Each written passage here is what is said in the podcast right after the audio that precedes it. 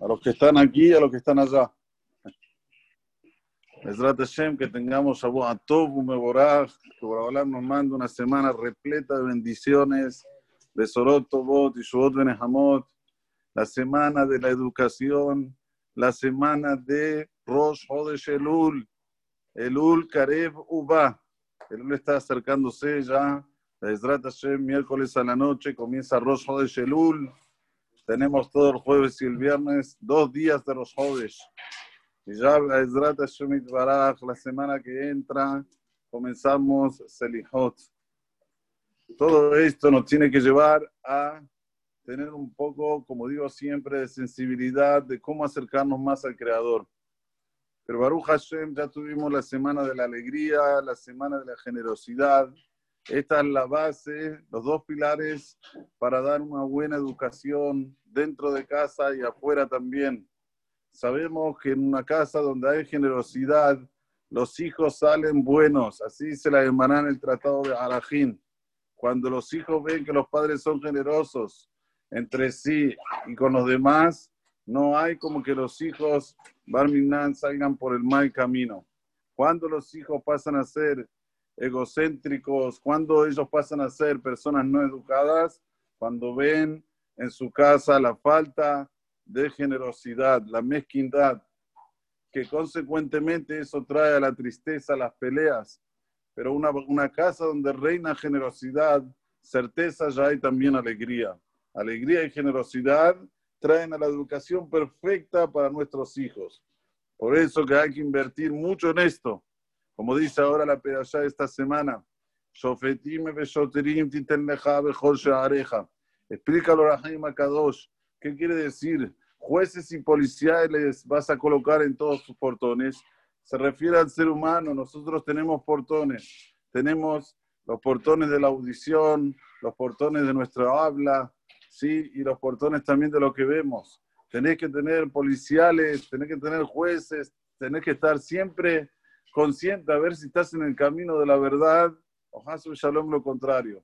Cuando la persona hace actos externos, llama al interior a despertarse. Por eso que dijimos con relación a la alegría, si la persona sonríe durante el día, aunque no tenga por qué sonreír, pero sonríe, eso va a provocar que le entre la alegría dentro de su corazón. ¿Por qué?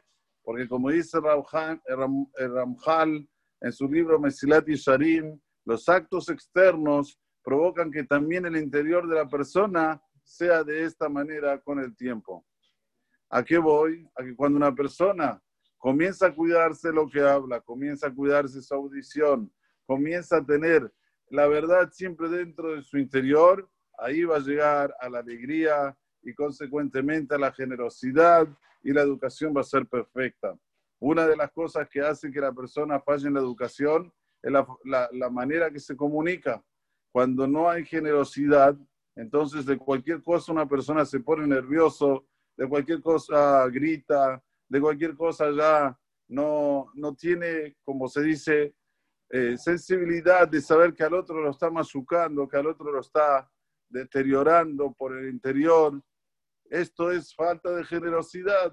Cuando una persona sabe que lo que no le gusta que le hagan a él no le hace al otro, entonces siempre va a tratar al otro con amabilidad, le va a decir, hola mi rey, mi querido, ¿qué te puedo servir? Y cuando se va a poner nervioso, lo que va, lo que va a hacer es taparse la boca, irse a un costado para no, no decirle cosas que lo hieran. Así también la educación viene con las palabras bonitas. Cuando una persona dice cosas bonitas, en ese momento lo está educando al otro que también él, sepa dar cumplidos, también sepa ser una persona que él tiene generosidad con su habla, que ve, si uno se pone a pensar verdaderamente, ¿qué quiere Akadosh Baruj de nosotros? Akadosh Baruj quiere de nosotros que nos cuidemos nada más nuestra boca. Miren lo que dice David Amelech en el Teilim. ¿Quién es el hombre que ama la vida? Ama, ama la vida. Oevi Amim Beotov, ama los días para ver el bien. Miaish, ¿quién es este hombre? ¿Qué dice David Amelech?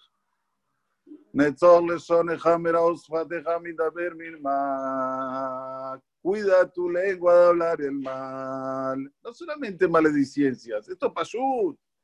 Está hablando de hablar el mal, quiere decir cuando una persona dice palabras de bayo calón, palabras feas cuando una persona se pone nerviosa. Y tu labio de hablar engaños. Ah, yo sé cómo engañar al otro, yo sé cómo aprovecharme del otro, yo sé cómo sacar ventaja del otro. Todo esto acorta la vida. Esta es una persona que no ama la vida. Pero ¿quién es el que ama la vida? Netzor, stop. Antes de hacer algo, pensá. ¿Va a hacer algo con, que, va, que va a hacerlo al otro ponerse bien o Hasu Shalom? Al contrario. Y después, como remata David Amelech diciendo, Surmera va a hacer todo. Apártate del mal y haz el bien que Shalom Berofeu. Busca la paz y corre detrás de ella. Como siempre decimos, que la paz está en cada uno y uno de, de nosotros. Cuando una persona quiere vivir en paz, solo depende de él.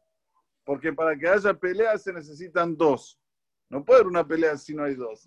Si una persona se pelea, entonces ya él no está en paz. Y él tiene que buscar la paz de cualquier manera. Por eso que David Amelech con esta frase ya nos define qué es la vida. La vida es simple, pero al mismo tiempo difícil. Como dijo el Ora Jaime Kadosh también en la Perashat Re, cuando dice el Pasuk, Ayom Berajau Kerala, dice el Ora Jaime Kadosh, son dos caminos, dos caminos. El primero es bendición y maldición al final. Y el segundo es maldición y bendición al final. ¿Por cuál elegís? La persona que elige por las cosas del más de las cosas del momento, está eligiendo por la bendición que al final lo aleno es maldición. Pero las cosas que las personas que buscan las, eh, los valores verdaderos, al principio es como una maldición, Hasbe Shalom, porque se tiene que privar de esto, se tiene que privar del otro, ojo como hablas, ojo lo que ves, ojo lo que escuchas, ok, pero al final es todo verajá, es todo bendición de su vida, de sus hijos, de sus nietos. Por eso que siempre la persona tiene que ser, como decimos, hajam. Hajam también, ¿quién es el hajam? Es el hajam arroé tanolad. Aquel que ve las consecuencias de los actos, no aquel que se queda solamente con el momento. Y esto es lo que tenemos que siempre anhelar, buscar. En esta semana de la educación van a haber grandes oradores, educadores de escuelas, educadores de yeshivot, que nos van a fornecer lo que es el secreto de la educación, el secreto de la autoeducación.